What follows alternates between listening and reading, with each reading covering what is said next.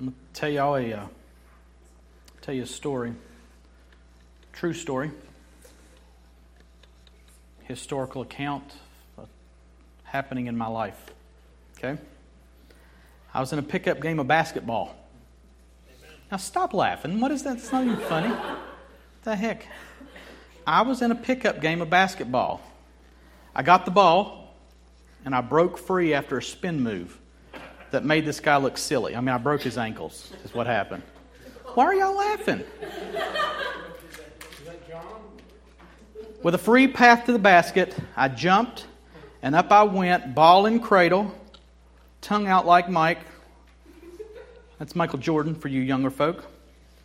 And man, I threw the ball down hard through the rim. Bam! Another satisfying slam dunk. As I hung on the rim for an extra few seconds, just for effect and emphasis, I thought about how much I loved the feel of just soaring up and up and up toward the basket and stuffing one down. It felt awesome. I loved it. And then I woke up. I've actually had multiple dreams where I could dunk. That's true. And it's always the same feeling in all of them.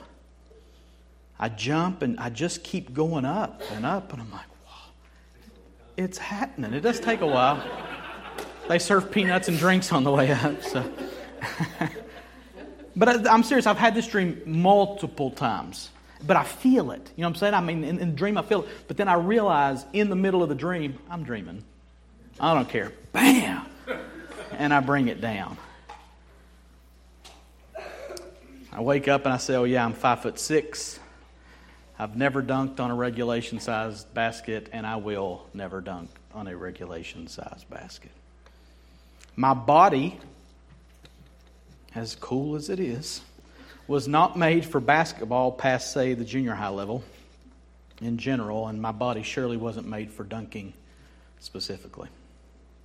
I am limited by my body. Now, take somebody like LeBron James. LeBron James is six foot eight inches tall, weighs about 250 pounds. His body is made for basketball, and he's some people say he's the greatest of all time. I, I don't think he is, but it doesn't matter. Some people say that he is. He's got three championships, four league MVPs, two Olympic gold medals, and he's a 12 time All Star team member. So he's pretty doggone good, right? He's, he's better than me. We'll give him that. now, my question is yeah. My question is how much better would I be at basketball if LeBron could help me somehow? What if he was my coach? You think I'd be better than I am now? Yeah. Now, y'all don't know how good I am, but yeah, I'd probably be better. What if LeBron was my coach? Could I dunk then? Why are y'all laughing? The simple answer is no, I could not. Even if he was. If, maybe if he held me up, if I sat on his back. Yeah, that's possible. No, I couldn't dunk. Next step. What if I was possessed by LeBron James? What if he were inside my body somehow? Would I be a better player then? Oh, yeah. yeah. My instincts, my thought patterns of what was going on around me, the ability to process who was going where and what I should do with the ball. I would be better, but could I dunk if I was possessed by LeBron James? No, I still couldn't dunk. Why? Because my body would get in his way, right? He's like, What is this? this all I got to work with? I got too little height and too much weight. You know, I, I just don't feel like myself because I'm not himself. Five six is five six, regardless of what basketball icon inhabits it. In my body, LeBron would be limited as to what he could do. As great as he is, losing 14 inches of height and some, some muscle mass and muscle memory would probably inhibit him greatly. Can you imagine the frustration he would feel in my body? Greatness stifled, to say the least. But I would surely be better. And there's always dreams if I want to dunk, right? I can do that. I'll probably have that dream tonight, by the way. We all will. Yeah, well, you're all going to dream about me dunking tonight. you're welcome for that. Let me know how that goes. Well, we're going to revisit Romans 8, verses 9 through 11 today. I appreciated Don's work in it last week. Um, I love the availability of having the messages recorded and being able to reference them it is a it's a blessing. So Don, appreciate your work last week and was blessed by it. I actually listened to it driving back from Cincinnati last week. But we're going to further explore this week. Don mentioned last week being under new management. If you were here last week, that was the main thing that jumped out to me is that with the spirit inside of us, we're under new management. And we're going to we're going to explore that along with some other things. This text it, it's three verses, but it's so thick. One thing that I hate about preaching, and there's not many things that I hate about preaching, but one of the things that I hate is that you just got to cut some stuff out. You don't have any option. I mean, I would really, I would really like to spend another two weeks in these three verses after today, but we won't. Uh, you got to move on. But I mean, there are words in this that we could just dwell on. But we're going to spend one more week in it this week uh, in Romans 8, 9 through 11. So if you have your Bibles, turn there. If not, we'll have it up here for you. And I would ask you to stand for the reading of the word one more time. And I'll next the next time I ask you to stand, it's when we'll be done. So Romans 8, 9 through 11. You, however, are not in the flesh, but in the Spirit, if in fact the Spirit of God dwells in you. Anyone who does not have the Spirit of Christ does not belong to him. But if Christ is in you, although the body is dead because of sin, the spirit is life because of righteousness. If the spirit of him who raised Jesus from the dead dwells in you, he who raised Christ Jesus from the dead will also give life to your mortal bodies through his spirit who dwells in you. Let's pray. God, thank you for your word. Thank you for your spirit. Thank you for your people. Thank you for Jesus. All that we can say is thank you. And we say that, and we also ask confidently that your Holy Spirit would empower your word, your perfect, inspired word, to quicken our mortal bodies, give life to us, give us understanding as your Spirit teaches us and instructs us from your word. We ask it in Jesus' name. Amen. You can be seated. Thank you. I'm going to take another cue from Don and I'm going to cut my review down to two slides, okay? I want to make sure everybody knows where we've been. What book are we studying? Okay, just making sure everybody's on the same page. We are in Romans. Uh, if you go, I'm not sure.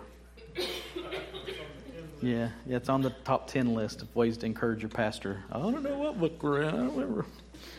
We've been in it a year. So I hope you know by now where we're at. So, the theme of Romans is what? How to be right with God. And in our outline, we see the first point that we saw was the presence of sin, the need for being right with God, and that applies to every human being conceived by natural conception. We are all conceived in sin, is what Scripture says.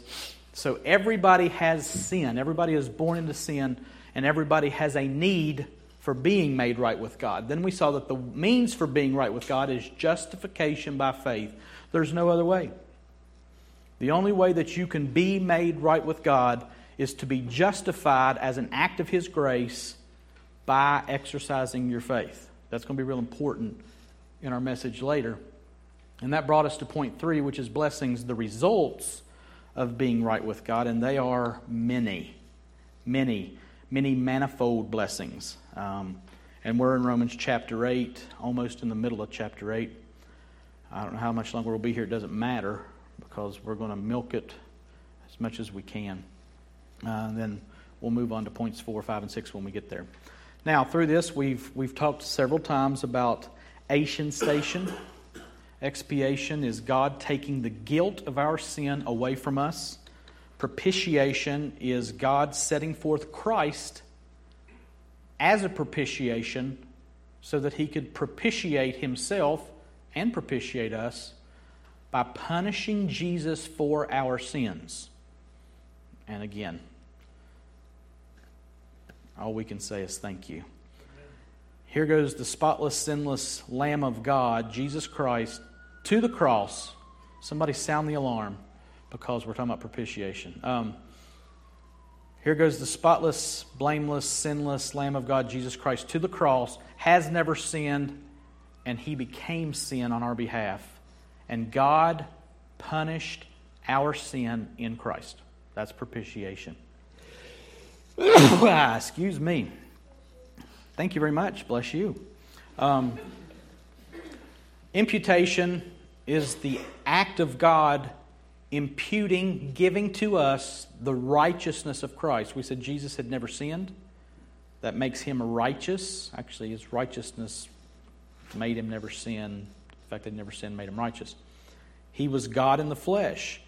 He was righteous. So God imputes to us, gives to us as a gift when we're born again, the righteousness of Christ. That's imputation, which leads us to a state of justification. I have the right to be in God's presence because I'm righteous. I've been given the very righteousness of Christ.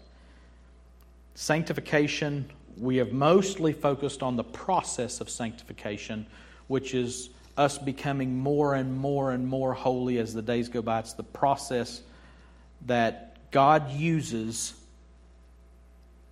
to make us more like Jesus in our everyday lives. Justification is Him making us the righteousness of Christ judicial act, gavel swung, done. One time act. Sanctification is the process of living that out. And then before the foundation of the world, at one point in time, we have been saved, we are saved, we are being saved, and one day we will be fully saved. That's salvation. So, Amen. that's a lot of stuff, and it's a lot of good stuff. What we're going to do is dive back into Romans chapter 8, verse 9 today.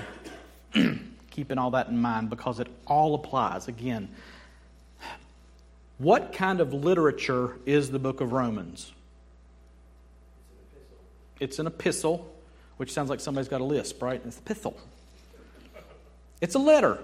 Paul is writing a letter to the Christians in Rome, and he wants to come see them. And he said, I want to be encouraged by you on my journey to Spain. He said, I want to be encouraged by you and I want to encourage you. So, what Romans is, is kind of like a missionary letter, truthfully. I'm coming to your church. these are my credentials. This is what I want to talk to you about, and it's the gospel. So, he's, he writes this letter, which is just fantastic. So, we're reading a letter. So, to take out three verses of that and try to isolate it and understand what's going on, you wouldn't normally do that with a letter that somebody writes you. But in order to properly understand the shades and the meanings, that's what we're doing. Okay? Because we weren't there. So we want to know exactly what Paul's saying, why he's saying it, what the Holy Spirit is saying through Paul, through this inspired, God breathed word, so that we can know the full implications for our lives. The Bible is no good. Romans is no good if it's just a letter to Christians in Rome. So that's why we go through the scriptures very intentionally, very purposefully, very slowly, so that we can slow down and say, okay, what does this mean for me? So we're reading a letter, and we're in chapter 8, verse 9. Let's start there. You, however, are not in the flesh, but in the Spirit. If, in fact, the Spirit of God dwells in you, anyone who does not have the Spirit of Christ does not belong to him. Now, I understand the first thing that Don did last week was talked about how mean I was the previous week, right? Talking about how bad people are. And he brought the people up and he made a continuum Jesus, Paul, Hitler, right? And what, what we ended up seeing through that illustration was we're all Hitler. We're not, none of us no more righteous than anybody else on the continuum in and of ourselves. And so I say amen to his bringing my harsh treatment of us up. I walked away from that, my message two weeks ago, kind of sorry that I had to deliver that. I mean, it, it's hard. But I was also eager to get to verse 9 after that because there could not be better news than what follows that awful news. And the depth of the awful news helps me in that it elevates the goodness of the good news that comes after it. So, really bad makes really good even better to me. Now, let me recap briefly what was said in that message from two weeks ago. Those who are in the flesh, according to verses 5 to 8, set their minds on the things of the flesh, which is death. They are hostile to God. They do not submit to God's law, and it actually says they cannot submit to God's law. And those who are in the flesh cannot, cannot, cannot please God. That's what we saw in verses 5 to 8.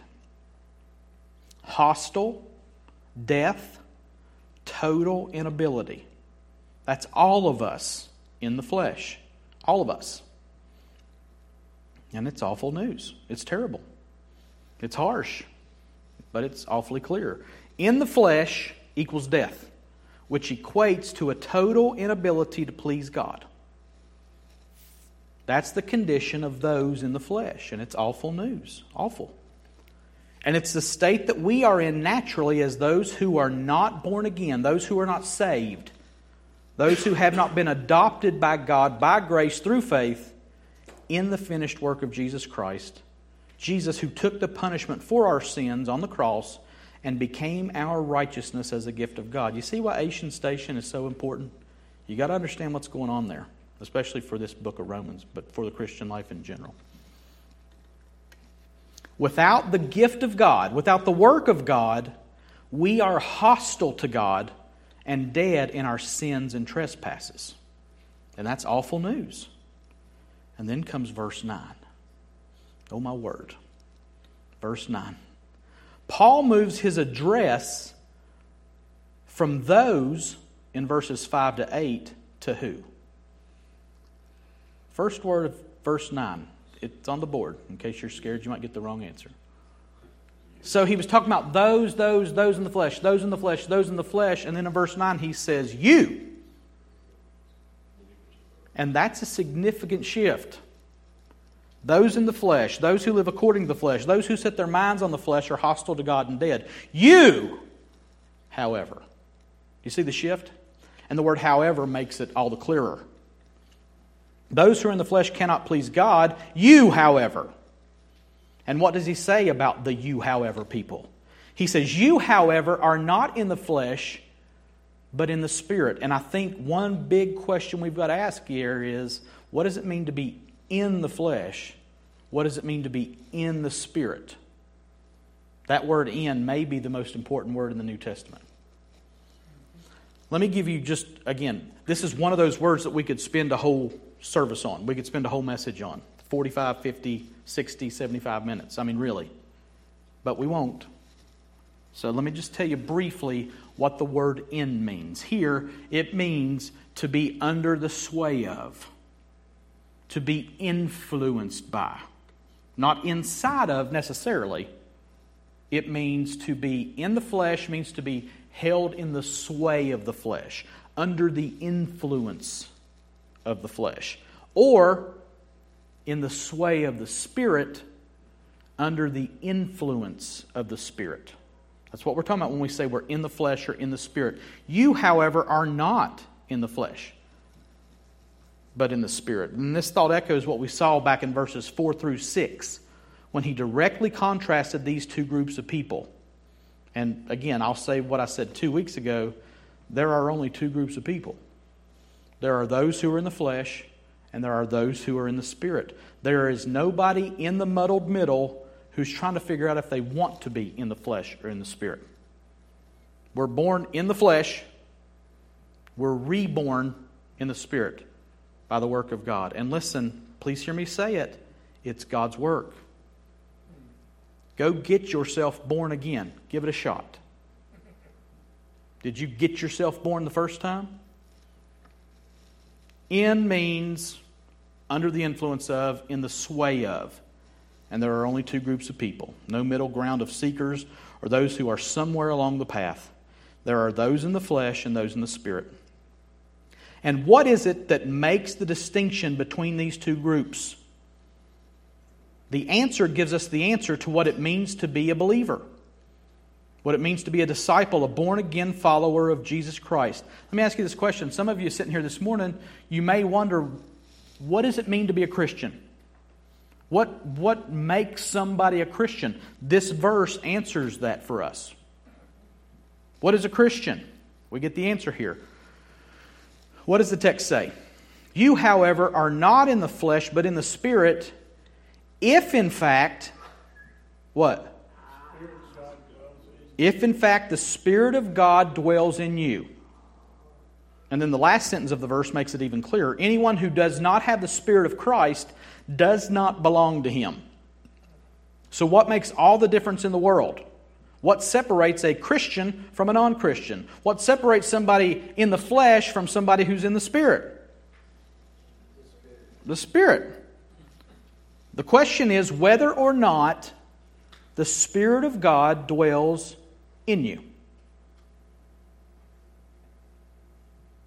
Now, just chew on that for a second. Whether or not the Spirit of God dwells in them or does not have the Spirit of Christ, which is one and the same. And there's a wealth of Trinitarian theology in these two statements, but we won't dwell there today. The Spirit of God is the Spirit of Christ. The Holy Spirit is the Spirit of God. The Holy Spirit is the Spirit of Christ. One God in three persons. Again, we won't dwell. We could. We could spend a few weeks on that, but we're not going to. He's not changing spirits here when he talks about the Spirit of God and the Spirit of Christ. Same Holy Spirit. Okay? And it's that Spirit, it is the presence of that Holy Spirit that makes somebody a Christian. And the absence of that Spirit that makes somebody not a Christian. So that's pretty big. Need to sit on that for a second. But think about what the verse does say. Those who are in the flesh those who are not in the flesh, I'm sorry, who are in the Spirit, have the Spirit of God dwelling in them. And I'm afraid that we treat this holy thing here as far too common. Amen. We who have the Spirit of God in us yawn far too often at the Holy Spirit. Or we're scared to death of Him. Or we've seen so many pollutions and abuses of the Holy Spirit and what people call the Holy Spirit that we're afraid to go that direction. Amen. But this is a holy thing. And do not treat that which is holy as common. Listen to me, church. Listen to me, Christian. You have the Spirit of God dwelling in you. Mm. And that's a holy thing. This is not just a yay us verse. This is a woe, God, what have you done verse. God has sent His Spirit, the Holy Spirit, the third member of the Trinity, to do what? Dwell in us. What does dwell mean? It means to live somewhere, to take up residence somewhere. Whew. Did you hear that? Those in the Spirit are people whom God lives in by the presence of His Holy Spirit. He dwells in them. So, those who are in the Spirit are the people who have God's Spirit living in them. In the Spirit means that the Spirit is in me. So, does every believer have God's Spirit in them? The answer is positively, absolutely yes. Because the end of the verse says, whoever doesn't have the Spirit of Christ does not belong to him. Is none of his.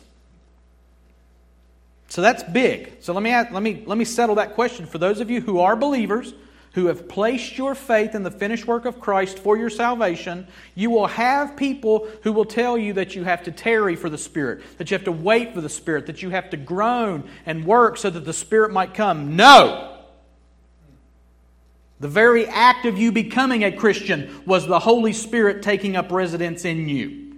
He's the down payment of what's to come. And let me tell you something. Let me tell you something.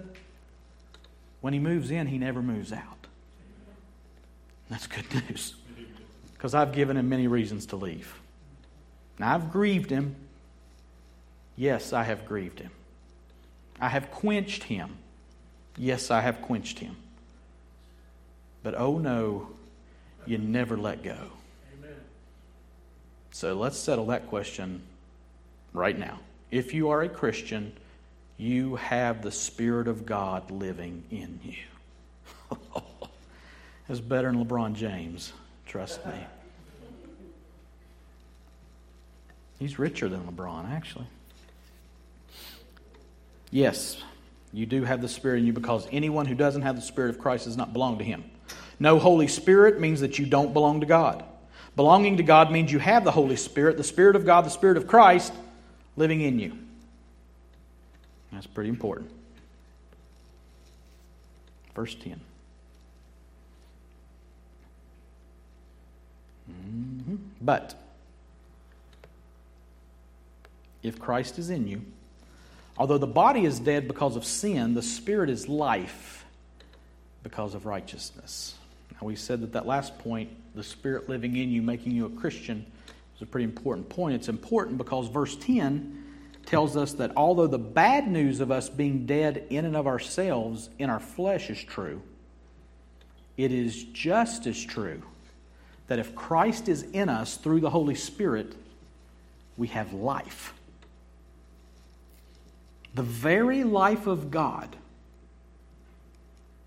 moves into dead, rebellious flesh and makes his home there, and he brings life with him. And notice the word although. But if Christ is in you, although the body is dead, that makes it clear that there is still no life in and of the flesh by itself. Although the body is dead because of sin. The flesh, where sin resides, is dead. It doesn't say, but if Christ is in you, your flesh becomes alive. Here's the already but not yet principle in the life of a Christian. Even in our regenerated state, the flesh has no life in and of itself. Why? Because where does sin live? In our flesh, even as Christians. Holy Spirit moved in to our spirit and gave life to our spirit. He didn't move into our flesh. Does that mean that our bodies are bad? We've talked about this a lot, and it's kind of a, a tricky, tricky conundrum. Your flesh is not your body, but your body does have your flesh in it. Okay? They're not equal, but they're similar. When we get to Romans 12, we're going to see that we're supposed to present our bodies as living sacrifices our bodies for instruments of righteousness. How could we do that if sin is alive in our flesh and our flesh is in our body? We can only do that if there's some power present that can overcome the influence and the power of sin in our flesh. But if Christ is in you, although the body is dead because of sin, the spirit is life because of righteousness. Now, this is a, a a transitory verse between the last verse and the next verse. So we're not going to get all of our answers from this verse, but we will get some answers, okay? The very life of God moves into dead, rebellious flesh and makes his home there and brings life with him. And although the body is dead because of sin, already but not yet, we have life, but we have death. We have the Spirit of Christ, but we have sin, which causes problems. Getting back to our basketball illustration, LeBron James taking over my body would make me a better player for sure, but he would experience limitations because of my diminutive frame. to say the least. God takes up residence in our mortal bodies and He brings life with Him. He being life in us. But He puts that life, His life, in a body whose flesh has sin living in it. And it causes great conflict. Galatians 5:17 tells us for the desires of the flesh are against the spirit and the desires of the spirit are against the flesh for those are opposed to each other to keep you from doing the things you want to do. Boy, doesn't that sound familiar? Remember Romans 7? Wretched man that I am, the very thing I want to do, I don't do, and the very thing I don't want to do is the thing that I'm doing. Wretched man that I am, who will deliver me from this body of death? Now, we're going to go deeper into that in a, in a minute.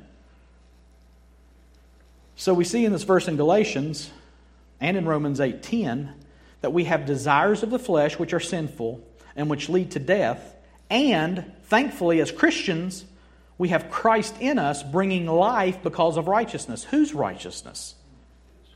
His, not our own.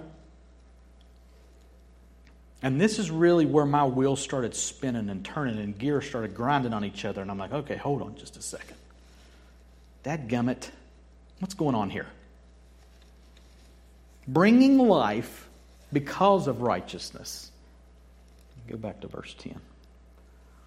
But if Christ is in you, although the body is dead because of sin, the spirit is life. Why is the spirit life? Because of righteousness. Made my mind go back to the end of chapter 7 where Paul talked about the struggle between doing what he didn't want to do and doing what he wanted doing what he not doing what he wanted to do and doing what he didn't want to do. And that makes that make even more sense. Dead flesh housing a living spirit righteous spirit in sinful flesh. O wretched man that I am, but thanks be to God through Jesus Christ our Lord. We are literally, as Christians, a walking civil war. We are. But the war is being waged by God Himself. Before, sin was waging war against God in us and through us, it was hostile to God. But now God has established a beachhead. God has established a foothold. And He is making war in us and through us. There's a new offensive now. We went from being offensive to God to God taking up and establishing an offensive in us and through us. He sets up residence in us by making us his dwelling place. What did we say in the middle of the singing? Man, the enemy has got to hate that. You're going to use them? You're going to fight through them? I done broke them. You did break them. I'm going to fix them. And I'm going to make them something more glorious than you ever thought about being. Oh, oh he's got to hate that. It makes me happy. Anyone who does not have the Spirit of Christ does not belong to him. But if Christ is in you, although the body is dead because of sin, the Spirit is life because of his righteousness. Now let's see how this ties up in verse 11. Oh, man. if the Spirit of him who raised Jesus from the dead dwells in you, he who raised Christ Jesus from the dead will also give life to your mortal bodies through his Spirit who dwells in you. Now, this has caused me issues since I've been studying it for a few weeks now, because I studied part of this when I was studying for the flesh message.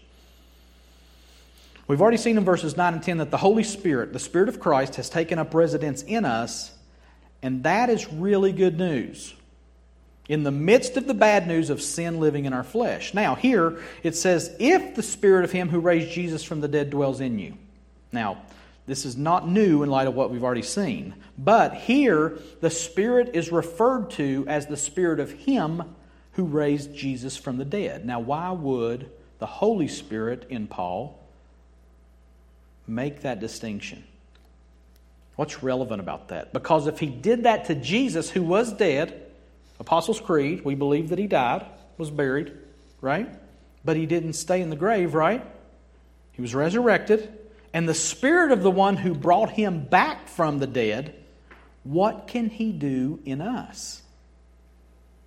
Give life to our mortal bodies. Hmm. Now, what does that mean?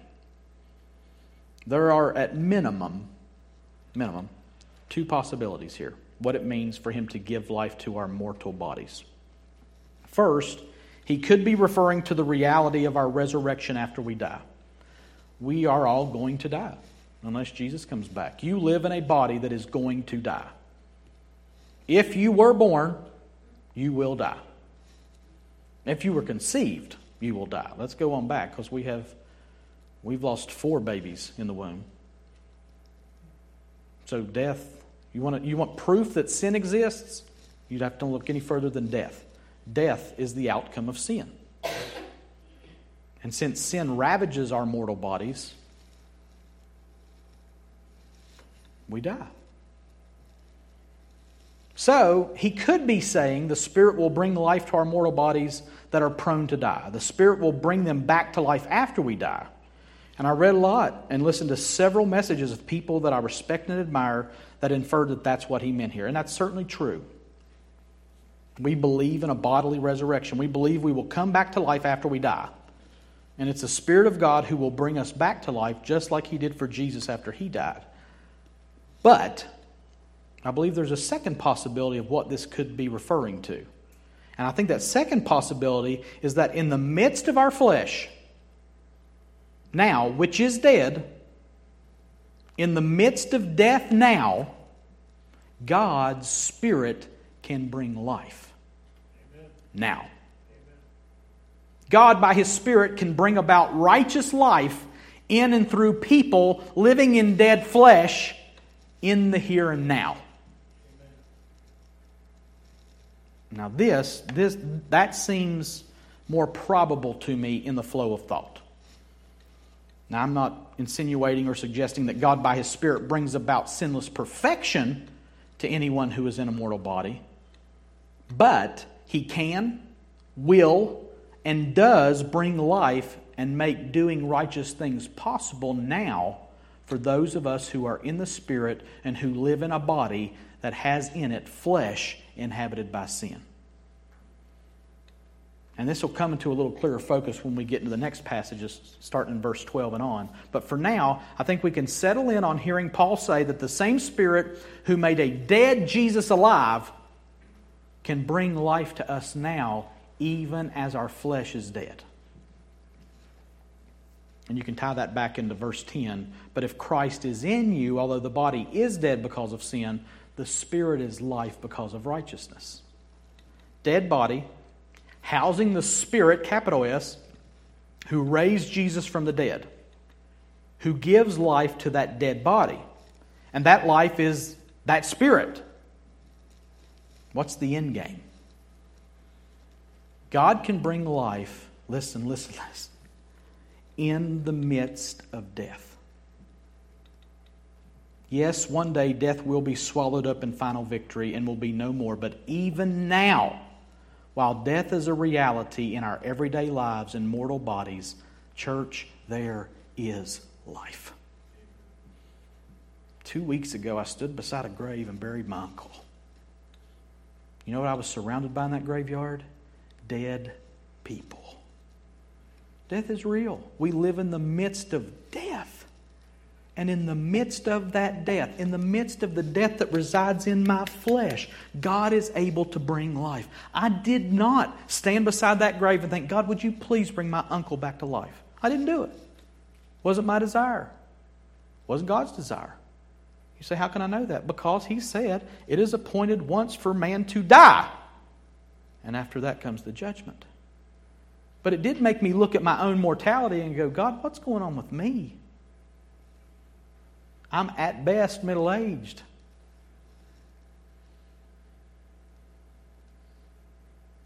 I look at my dad and I'm thinking, he's not middle aged. And then I look inside of me and I see death ravaging my inner man time and time again as I choose sin over and over again. And the wages of sin is. And I could very easily get distressed and hopeless and say, God, it's just no use. But God comes back and says, No, there is a use. I can bring life now to your sinful, fleshly, mortal body. And I can do it through my Spirit, whom I have caused to dwell in you. God gives life in the midst of our death.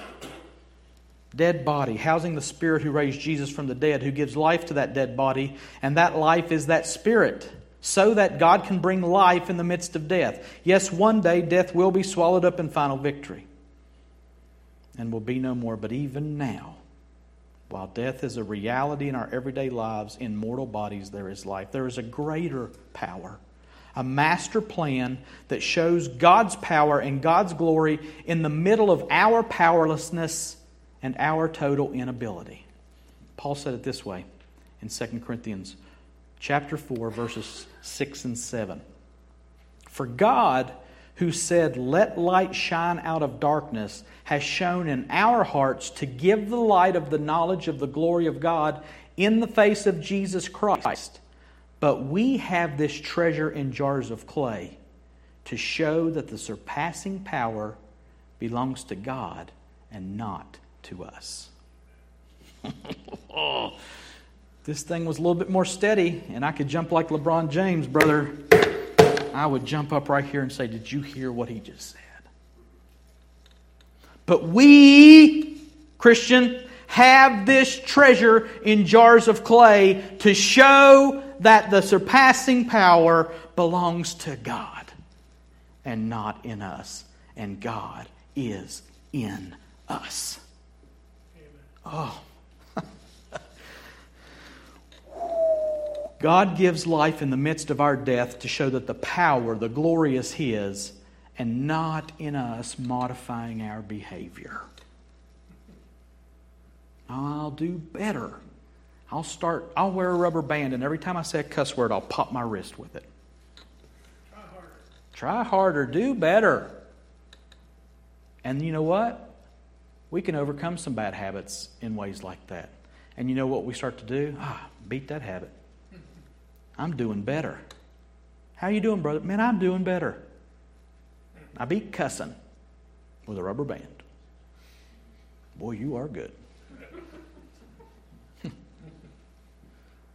God gives life in the midst of our death to show that the power, the glory is His and not in us modifying our behavior. God is not interested in modifying your behavior. He is interested in flooding your sinful flesh with the life of His Spirit so that the glory belongs to Him and not to you. So, we're going to bring this to a close with some application. But in order to bring about the application, I need to circle the wagons. I need to look back through this letter, starting in the end of chapter 7. I'm not going to read it, but I mentioned this earlier. I think we have to see the flow of thought from there at the end of chapter 7 to see what it means for our lives now properly. Stay with me. Back at the end of chapter 7, Paul bemoaned his doing what he didn't want to do and his not doing what he wanted to do. He called himself a wretched man and called out for a deliverer who was seen to be Jesus. He then clearly stated that he served the law of God with his mind, but the law of sin with his flesh. Then he said, There's no condemnation for those who are in Christ Jesus, because the law of the Spirit of life has set him, and if we're believers, us, free from the law of sin and death, because God condemned sin in the flesh by sending Jesus in human flesh and having him carry our sins on his body to the cross. And why did he do that? Now you're going to have to go back a couple of weeks, two or three weeks. Remember, therefore, 4 4 and order that? I think it's three weeks ago or so. The purpose in all of this was, according to Romans 8 4, in order that the righteous requirement of the law might be fulfilled in us, who walk not according to the flesh, but according to the Spirit.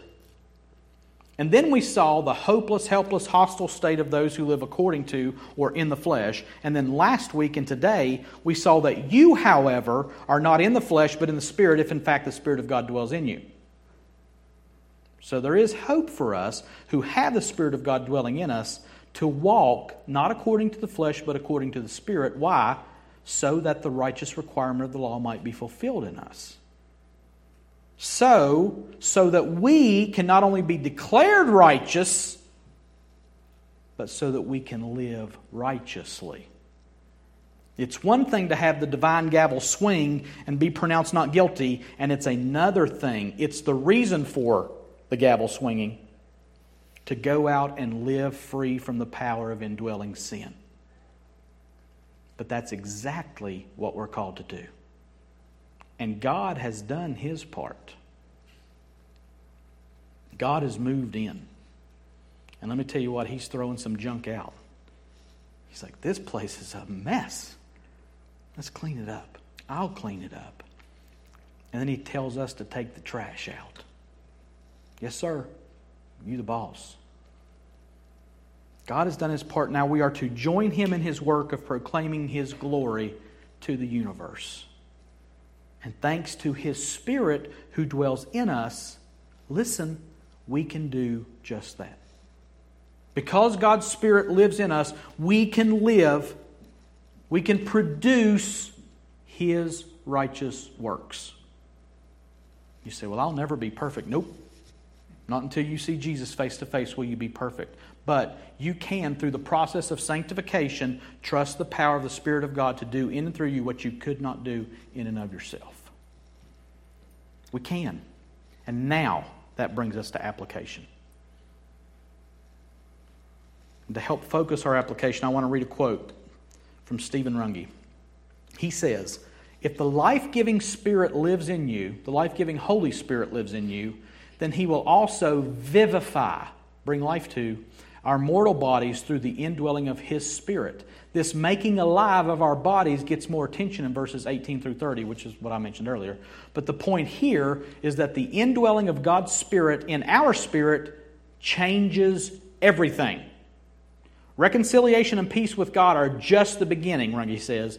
Allowing Christ to live in us and through us to serve God is what Paul's gospel message has been building toward. And he finishes like this Through his plan to remove sin and wrath, God prepared the way for his greater design for us. End of quote. And all that means we were saved in order to live in a way that displays the righteousness of God. That's why God saved you. So that you could live in such a way, just what we said during the music, that the devil would look at your life and say, Man, I hate that. That makes me sick because they are showing the glory of God in their life. That's why you were saved. Not so that you could feel good about yourself and know that you're going to heaven someday. Those are good things. That's not the reason. So, how does it work? How can I display the righteousness of God? Let me give you an example of how this looks in real life, and we'll be finished. Using the progression we talked about in the progression we looked at from the end of chapter 7 to our passage today. Here goes. Stay with me. I'm a believer. I've been born again. I do what I don't want to do, or I don't do what I want to do.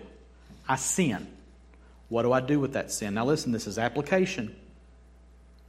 What do I do with that sin? I see the sin for what it is, and I see that I'm a wretched man, tormented by the sin dwelling in my flesh. I confess that sin, realize that I need a deliverer, and I realize that my deliverer is Jesus, and I praise God for the forgiveness I have for that sin as I confess it. 1 John 1 9. If we confess our sin, He is faithful and just to forgive us our sins and to cleanse us from all unrighteousness. I don't run from it, I don't try to hide it, I confess it. I realize that I serve the law of God with my mind, but that sin dwells in my flesh, and sometimes I serve it as well. I'm sorry for my sin, but I realize that there is no condemnation for me because I am in Christ Jesus by God's doing.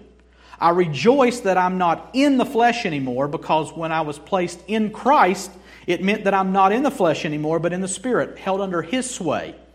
I realize that there is a power in me now to overcome the pull of the flesh and that I'm not dead in my sins and transgressions, but rather alive because God Himself is living in me, and I look to the next choice that I have to make with hope, knowing that I can faithfully trust the faithful God to help me deny my sinful flesh next time and do what pleases God, therefore glorifying Him by the grace that He provides. And I worship with my life in spirit and truth.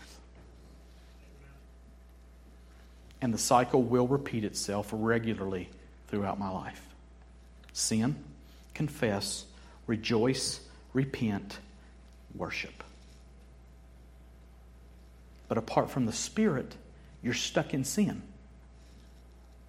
But with the Spirit, I'm not stuck in sin. I'm not helpless and I'm not powerless. I have the forgiveness of God, the grace of God, the joy of God, the Spirit of God, the very presence of God, the power of God to live differently.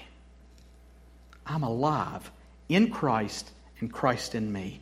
Blessed assurance, Jesus is mine. Oh, what a foretaste of glory divine. We are more than conquerors. Oh no, you never let go. Hallelujah. We are who you say we are. There is a fountain filled with blood drawn from Immanuel's veins. And that is good news, Christian. But what if you're not a believer? What if you're sitting here this morning and you've never been saved? What if you're sitting here this morning and you're going, I don't know if the Spirit lives in me or not?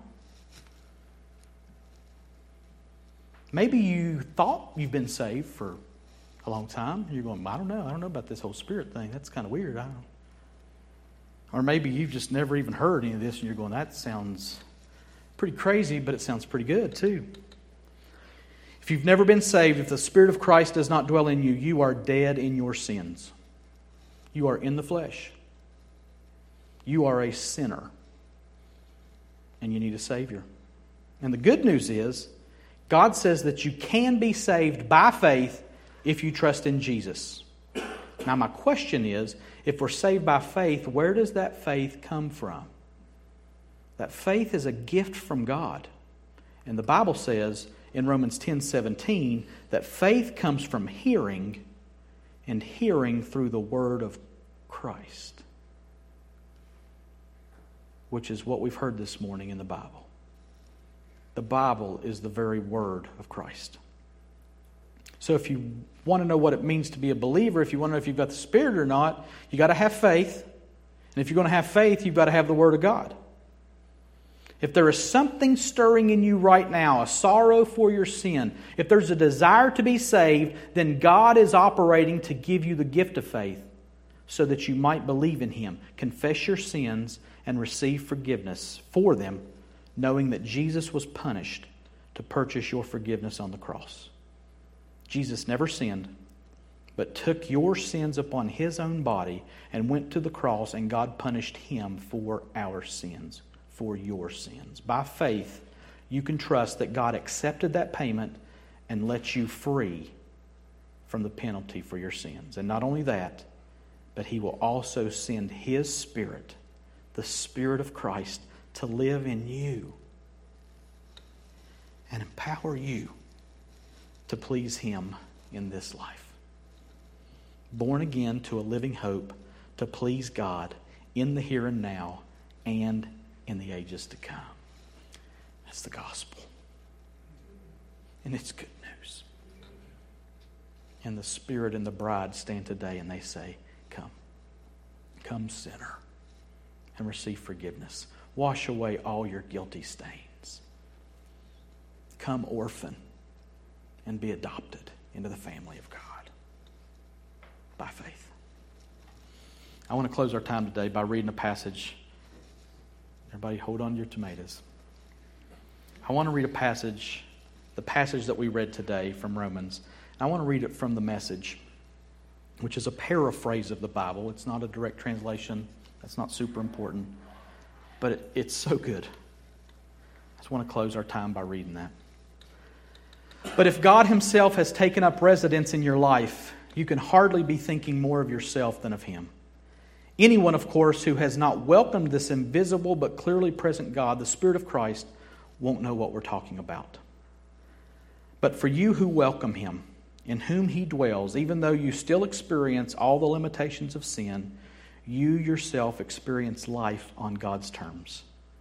It stands to reason, doesn't it, that if the alive and present God who raised Jesus from the dead moves into your life, He'll do the same thing in you that He did in Jesus, bringing you alive to Himself when God lives and breathes in you, and He does, as surely as He did in Jesus, you are delivered from that dead life.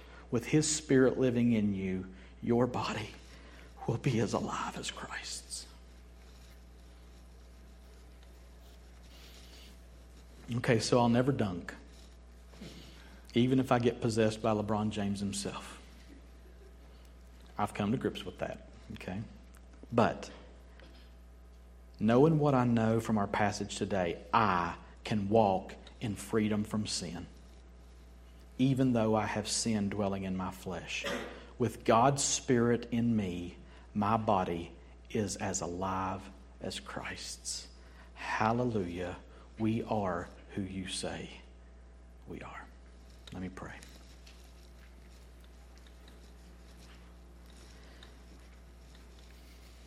God, it is properly overwhelming to think about you living in me. And God, the next time that I want to choose sin, I ask that by the power of your Spirit, you would remind me of the power that is available to me to look at that sin and say it's not as appealing as Jesus is. That sin is not as beautiful as Jesus is. That sin is not as enjoyable as Jesus is. And may your righteousness rise up in me and produce righteous acts in my dead body. And may I overwhelm the power of the flesh, the power of sin, with a love for Jesus, who loved me enough to give his life for me. May I know that I am who you say that I am, God. I am the temple of the Holy Spirit of God.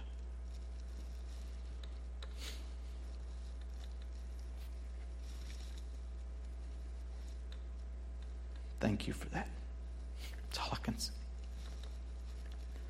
In Jesus' name, amen. Would you stand and receive a benediction? Philippians 1, verses 6 and 9 through 11. And I am sure of this that he who began a good work in you will bring it to completion at the day of Jesus Christ. And it is my prayer that your love may abound more and more with knowledge and all discernment, so that you may approve what is excellent, and so be pure and blameless for the day of Christ, filled with the fruit of righteousness that comes through Jesus Christ to the glory and praise of God. And all God's people said, Amen. You're dismissed. Thank you.